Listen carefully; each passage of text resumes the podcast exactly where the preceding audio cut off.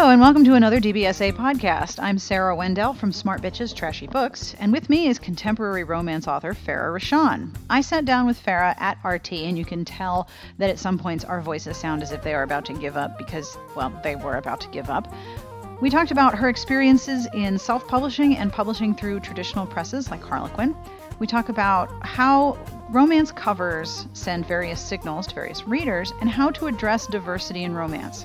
How do you connect diverse readers with the diverse, characters that they want to read? And how do you reach as wide an audience as possible while doing it? This is not a conversation where we arrive at completely amazing, earth shattering conclusions, but I follow Farrah and many other writers on Twitter, and the conversations that they have been having this year about the issue of diversity in publishing and diversity in romance has been fascinating, and I wanted to ask her more about it, hence this interview. I hope you enjoy it. This podcast is brought to you by Berkley, publisher of New York Times bestselling author Jessica Clare's steamy new romance, The Virgin's Guide to Misbehaving.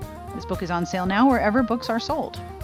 The music that you're listening to was provided by Sassy Outwater, and I will have information at the end of the podcast as to who this is and where you can buy it.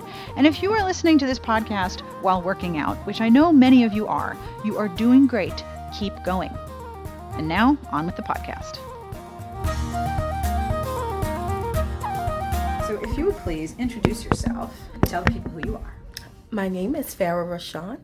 I am a writer for Kimani Romance, and I also do self publishing, uh, African American romance.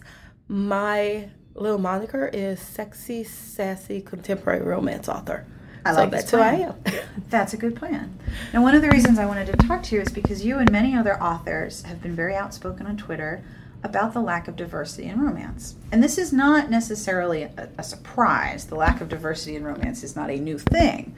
But one of the good side effects of social media is that you get to see what people are saying. And if you step outside of the people who you know, you hear more about what other people are thinking and you see things from different perspectives. And what I find really interesting about Twitter myself is that two years ago, or was it three years ago? I have no concept of time. Um, I watched governments in the Middle East fall on Twitter because the American news didn't cover it. So I watched the Arab Spring on Twitter and I watched Yeah. Tunisian governments fall and I watched the Egyptian protests, but I watched it on Twitter because that was the only place I got that information. This year and last year, I have learned through listening to what people say on Twitter about um, gender diversity and. I have learned terms like cis het. I would not have ever known these words if it was not for Twitter. Yes. And now I understand what that means and I and I and I have learned that it's not just male or female. There are there's like a spectrum of Yeah. gender and people identify in different ways and one other thing that I have learned that I actually already knew was that when you are the dominant racial majority, changing your language can make an enormous difference to the people who are hurt by words that you use that are meaningless to you. Yeah, You that know? you don't realize. No, I had no idea. And, you know, contrary to other people's opinions, I don't actually want to be a douchebag. This is not That my agenda. so I've been listening to you and to Alisha Ray. Rai, Rai, yeah. thank you. And one of the problems with reading names is you don't hear them, so you don't know how to Yeah. say them. But Alisha Rai and other authors talking about not only the lack of diversity in publishing and romance, but how the diversity is funneled into a very specific line that is not marketed the same way as Yes. white romance. One of the things that I have seen you and many other authors talk about is that there is an audience for multicultural romance. There is an audience of readers who want to see characters of color, of diverse cultures, of different nationalities, of different, even just cultural foods that Yes. explore different cultures. Um, and I see this lacking also in a lot of areas. Like every year, I talk about how there's like nine Jewish romances at Yeah. the holidays. to say nothing of the complete lack of Muslim Yeah. romances, except for all the sheiks who aren't really Muslims. They're Yeah. like the blue-eyed cheek. Yes, they are. They are. They are sheiks who do not have any connection to Islam. Yes, which is just yes. amazing to me. yes, it is. Anyway, how do you? And I, I'm not challenging you. I just want to know. Would love to hear more. How do you know that there is an audience? Where do you see your audience? Well, of course, um, because I write for the line that is, you know, the African American romance line with Harlequin, you know, that is, they target the books to that audience. Mm-hmm. Our whole thing is trying to get it to broaden it from that audience, um, which has been the challenge. But we, our, I could give you an idea of just how big the audience is. Just last week, I hosted a conference.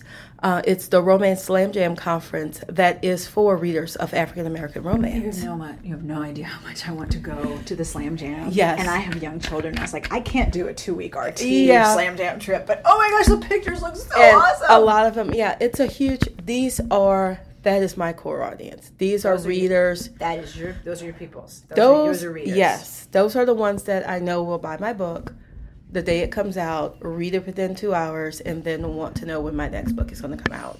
And thank God for those people.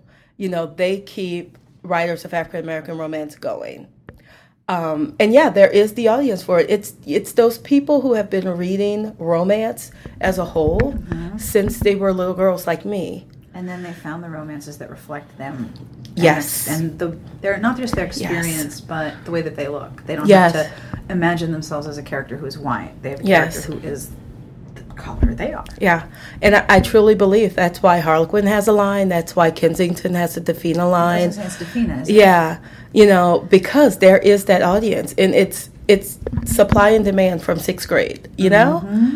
if there's a demand for it, publisher gonna they're gonna supply it. That's why the line is still And- there. exactly. So there's definitely readers out there, and they understand that these are just romance novels. These are love stories. They just feature people that look like them. Mm-hmm.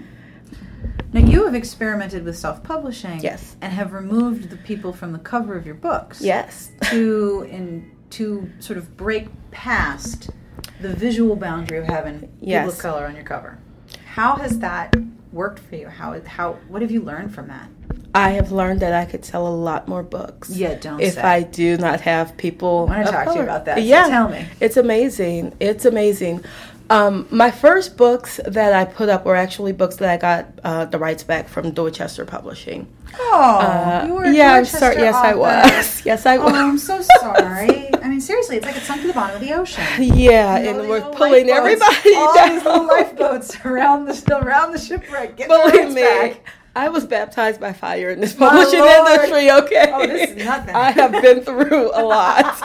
um, but you know, it's all turned out really well because I got the rights to those books back, at least three of them, I should say, um, right before they imploded.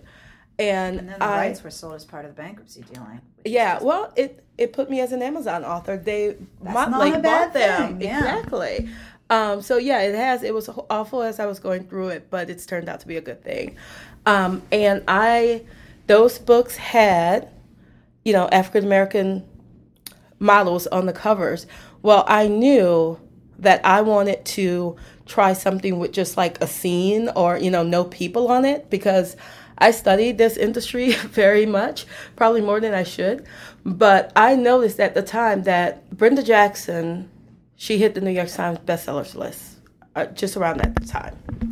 Uh, and I've been reading her work for years, but I noticed that she hit it with a book that did not have people on the cover. It had just the scene on the cover.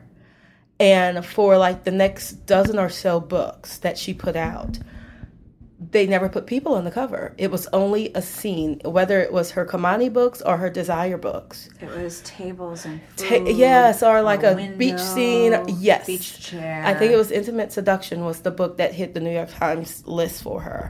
And I thought, you know, there's something to this. So I'm going to try it. And that's what I did.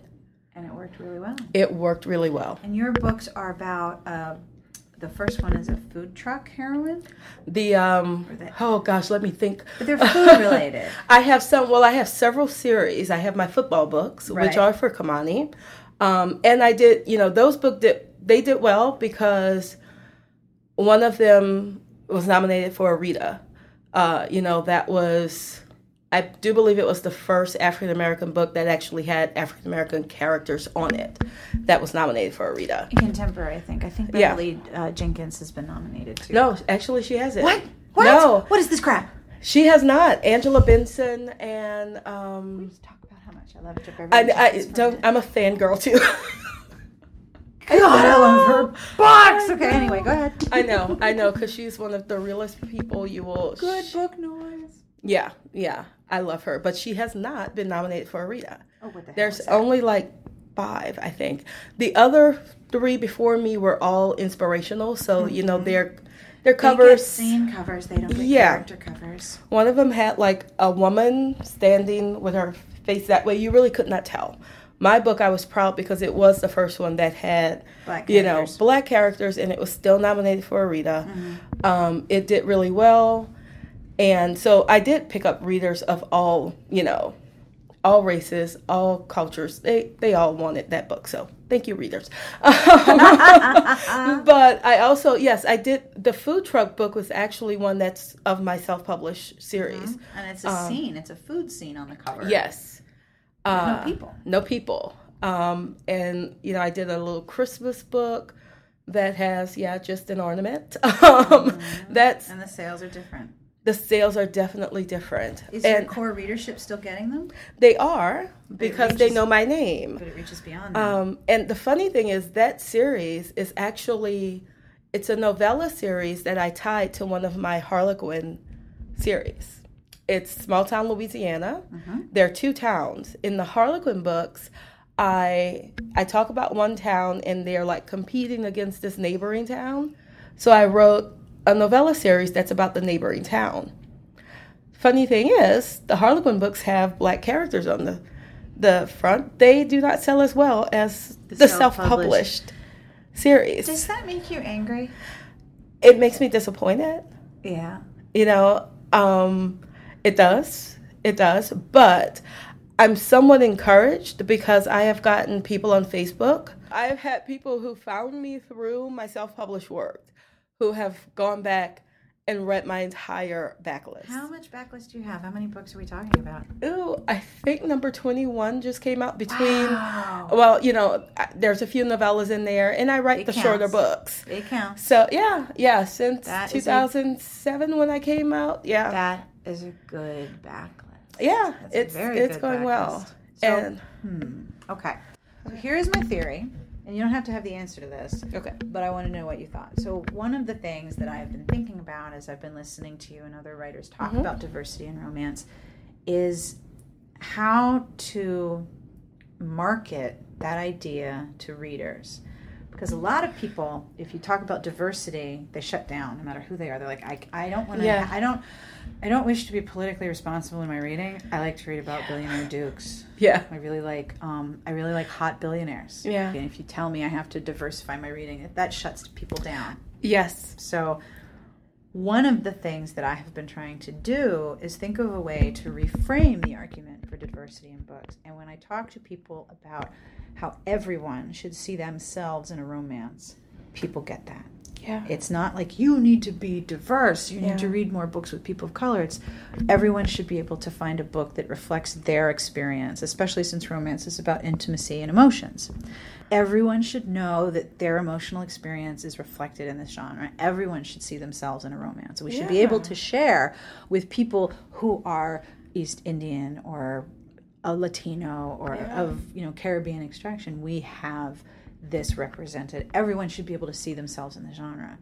And I want to figure out a way to argue for diversity with that frame. Instead of You Just- need to do yes. better. No, I, everyone should ref, everyone should be able to see themselves in the genre. How do we make that better? my gosh, I wish I knew. I don't know. We either. need to come up. We need to work on this. You want what I want. And here's the other thing. So last year there was a movie that came out of Australia called The Sapphires, and it is a terrific movie.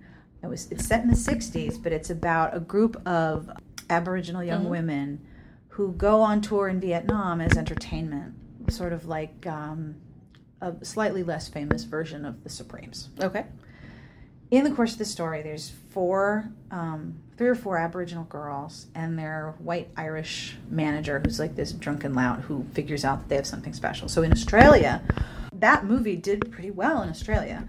What's Australian doesn't really sell over here because we were like, oh, it's Australia, it's not for me, Yeah. I'm not American. But then the movie was imported into America, and the cover, um, the movie poster, they were blue. They were in the background and they weren't even of color. They were blue. It was Oh, blue gosh. shaded blocks with the women. You could not tell that they were of color. And then the white guy in the front rocking out. And people in Australia were like, "What the Oh, fuck, America?" Oh, it was. inc- They were. They weren't even. They weren't even whited out. They were made blue. They're Oh blue. my Because you know, god! sapphires. I get it, marketing, but No. oh, this was right before I went to Australia last year. Avatar. So I read this really interesting opinion piece in the Sydney Morning Herald, and it really struck me because the writer was saying, "Yes, this sucks, and yes, it should be.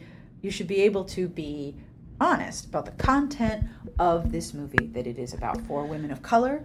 But here's the thing that hit me. He said, "The minute you put black people on the cover of anything, you are saying, Whitey, this is not for you." Yeah, I knew that's where it was going. Yeah. And I am embarrassed to say that I had not noticed that I had internalized that message. That something that has people of color on it is not for me. Not because it's in less or it's you know I am superior and that is lesser. It is in it is inappropriate for me to read that. Yeah. That is not for me, and that is not a place where I am even welcome. Like, Yeah. I have internalized that message, and then I was like.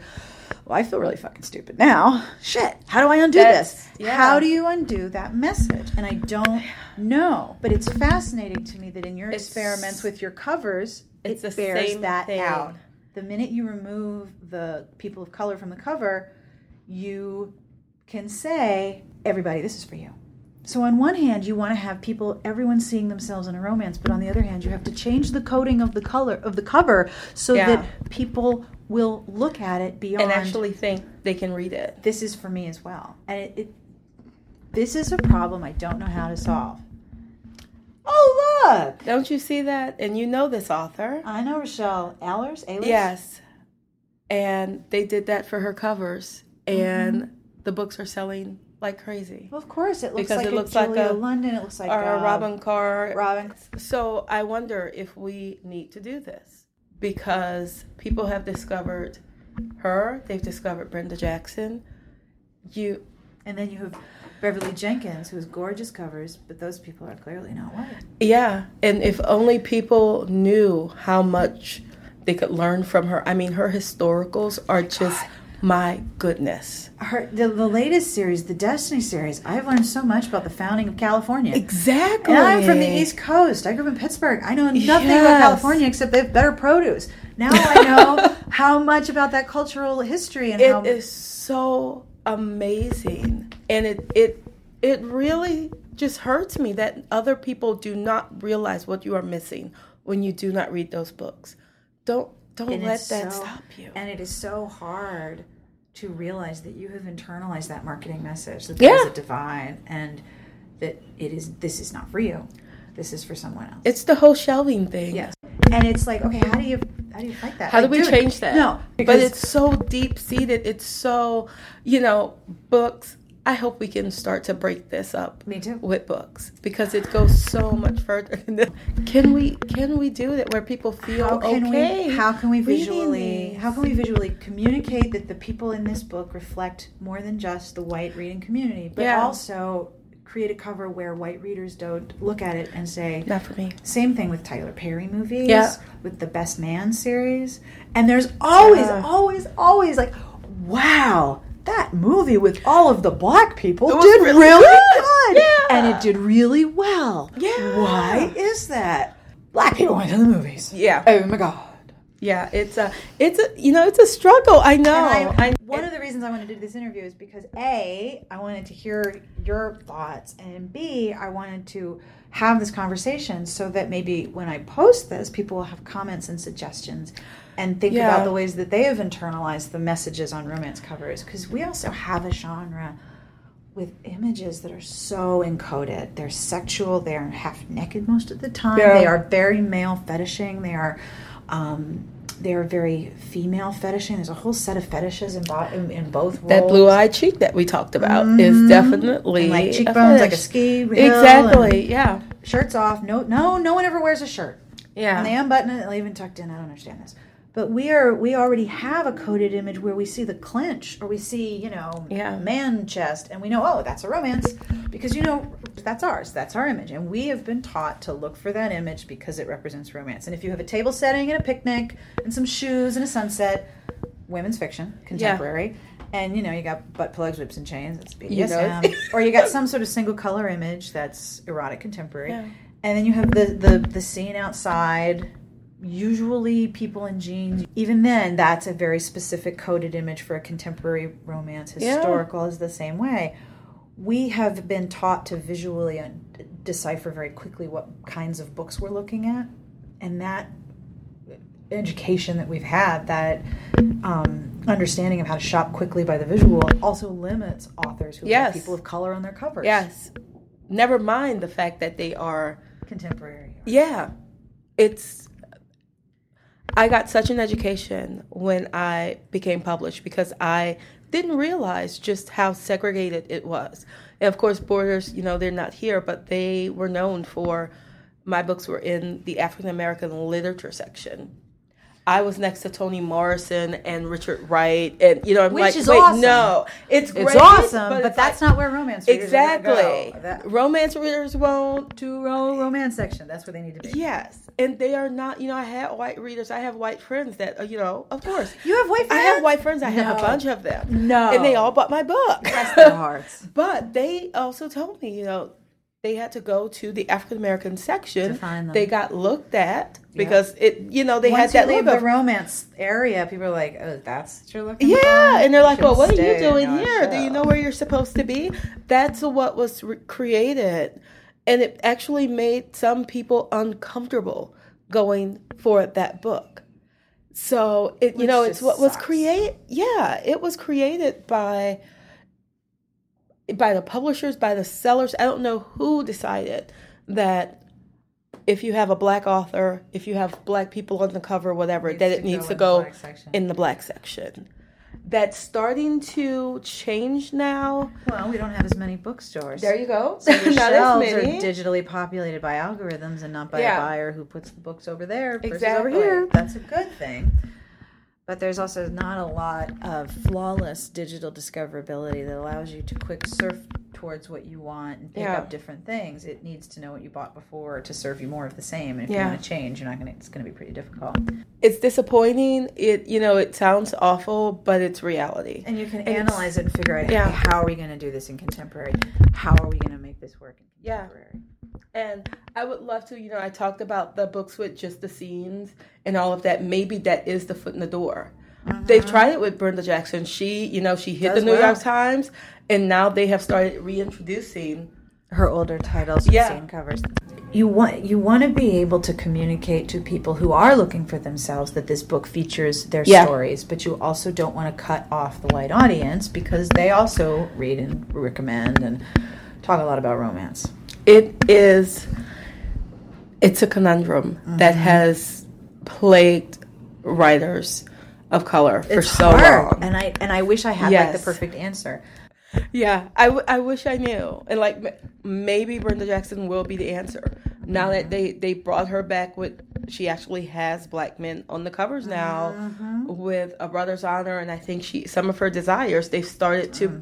reintroduce people on the cover. Brenda Jackson's and name is bigger than the cover exactly image. it's bigger than the cover. So people are totally they're totally comfortable reading it now. So maybe maybe that's a start. And it's amazing that romance is still so homogenous It is. It is very it's homogenous. you know it's like it is just not reflecting how long will it take for it to Mm-hmm. reflect how the rest of this country and world looks Yep. it's What was it that like, like by 2048 in America, white people will not be the majority? yeah anymore? And it like i said it goes deeper Mm-hmm. than you know just a romance novel Have you read that just rocked your world? well speaking of maureen smith i just read her seducing the wolf which uh Is that paranormal? It is no. She has this set of brothers and cousins called the Wolf Pack, and these books So the are. title hints at paranormal, but it's contemporary. Erotica. it's contemporary. Um, Smoking hot? It's smoking hot. I don't know. I'm It- okay with that. You know, the funny thing is, the heroine is a violinist. How many times do you see that? A classical violinist. Not often. You see pianists. Yeah, she's a violinist, and he's a biochemist or some sort. It is the sexiest. Did you hear my catnip of alarm go off?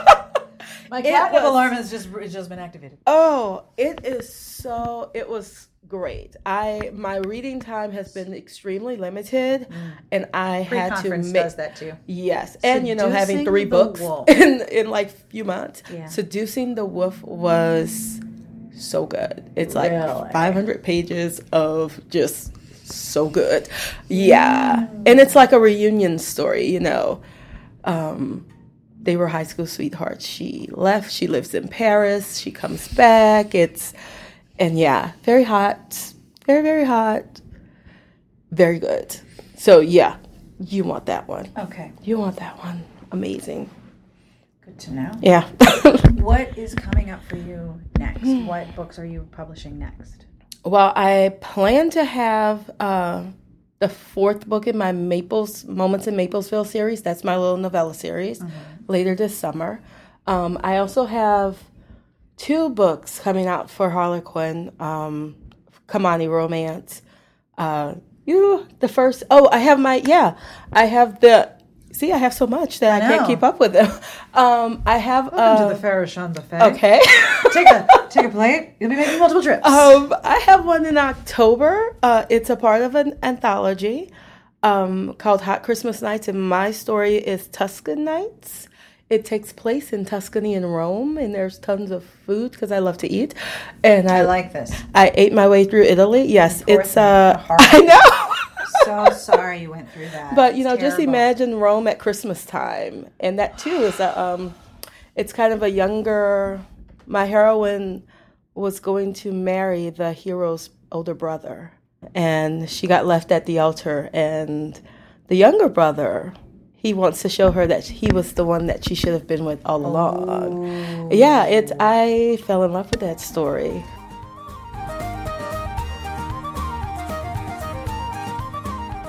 I hope you enjoyed my conversation with Farrah Rochon, and I want to thank her for taking time to talk to me at RT. It was very late in the conference, and I think both of our voices were about to go out at that point. So the fact that I managed to get 26 or 27 minutes of audio out of both of our sets of vocal cords is amazing. I am imagining that some of the things we talked about have created a number of responses. So I want to make sure to remind you if you want to email us or you want to respond to what we were talking about, you can email me and Jane at sbjpodcast at gmail.com, or you can leave a comment when the entry goes up that goes with the podcast. Either way, if you have ideas or you have things that you want to say in response, we really want to hear them because we think this is a conversation that we need to continue to have, not just on Twitter, obviously. But I also have listener mail because listener mail is awesome. This email is from Friday. Dear Sarah, it was a while ago now, but I think it was in a podcast that you and Jane lamented that there were no romances with disabled heroines. I remember thinking at the time, I know one, I know one, and I tracked that sucker down. It's called Ms. Longshot by Sylvie Kurtz.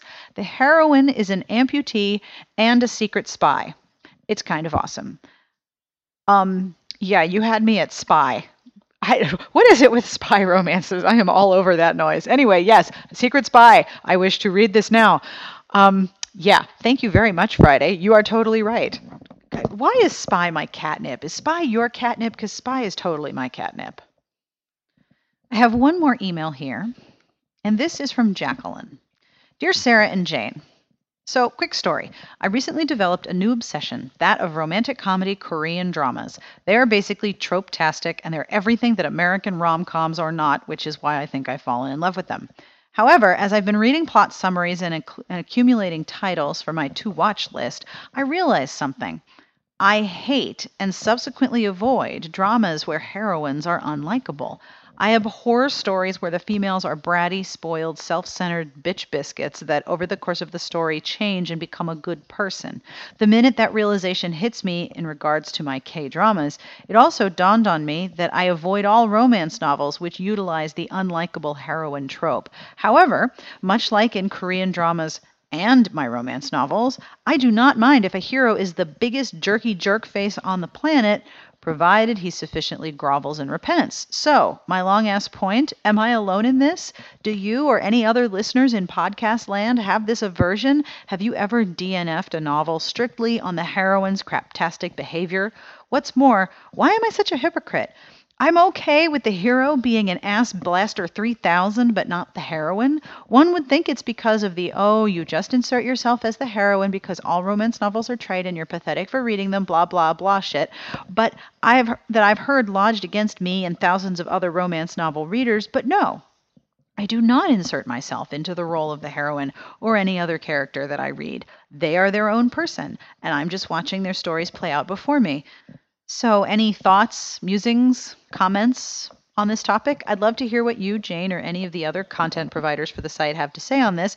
I'm sorry if you've already covered this topic, in which just pretend that all the previous words were just me praising y'all's awesomeness. Always thank you for the amazingness you guys do. First of all, you're welcome, and thank you for saying so. And second, yes, if you have similar thoughts or you also avoid heroines that you find really unappealing, you should email us at sbjpodcast at gmail.com and let us know why. As for myself, yes, I have the same problem. You are absolutely not alone. For me, it's not so much that a, uh, that a heroine is bratty or spoiled or self centered. It's A, is she a cliche? Does she say completely unrealistic things? Is she a trope that is going to be made over into a better person by the wonderful, adoring love of some guy. I dislike that trope every time. What really bothers me, though, is when it is first person and I am inside the head of someone that I really, really dislike.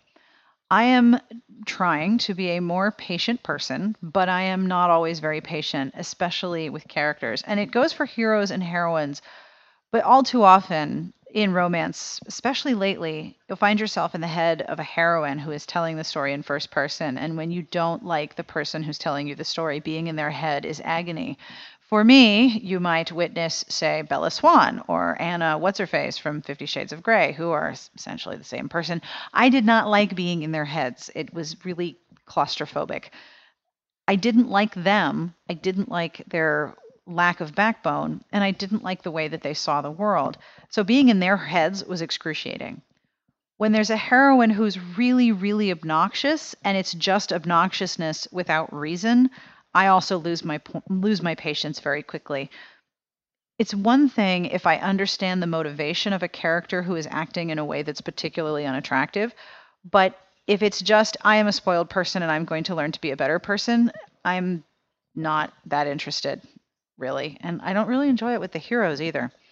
You are absolutely not alone. And I don't think that disliking heroines and being harder on them in romance is a result of everyone putting themselves in the heroine's place. I don't think everyone does that. I think some people do and some people don't. However, I do think that unilaterally, we as readers are much more critical and much harder on the heroines. They have a much higher standard to meet in terms of appeal. And that can make it really difficult to live with a heroine through the course of a book who you just don't like. It's not nice to spend a lot of time with people you don't like, especially in the intimacy of a novel. So, no, you're not alone. Yes is totally normal. And if you're having thoughts on this topic, please email us because we would really like to know what you think. Do you need the email address? I'm betting that you do. And that's okay because I have a lot of information to tell you, starting with the email address just in case you haven't memorized it. You have ideas or questions or suggestions, or you want to argue with us, which is totally cool, our email address is sbjpodcast at gmail.com, and you can also leave us a message on our Google Voice number at 1201 371 DBSA. Please don't forget to give us your name and where you're calling from so we can include your message as an upcoming podcast. You can subscribe to our feed. You can find us on Podcast Pickle. And thanks to Say That Again on Twitter, we are now part of Stitcher, a podcast compendium and curation service. So if you're trying Stitcher, let me know how you like it.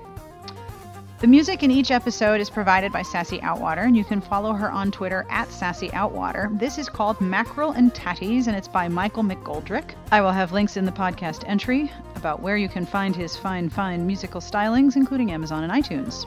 This podcast is brought to you by Berkley, publisher of New York Times bestselling author Jessica Clare's steamy new romance, The Virgin's Guide to Misbehaving. It's on sale now wherever books are sold. So, are you in the gym? Are you working out? Are you running? Are you Priscilla in the in the garage on a bike? Hi Priscilla, keep going.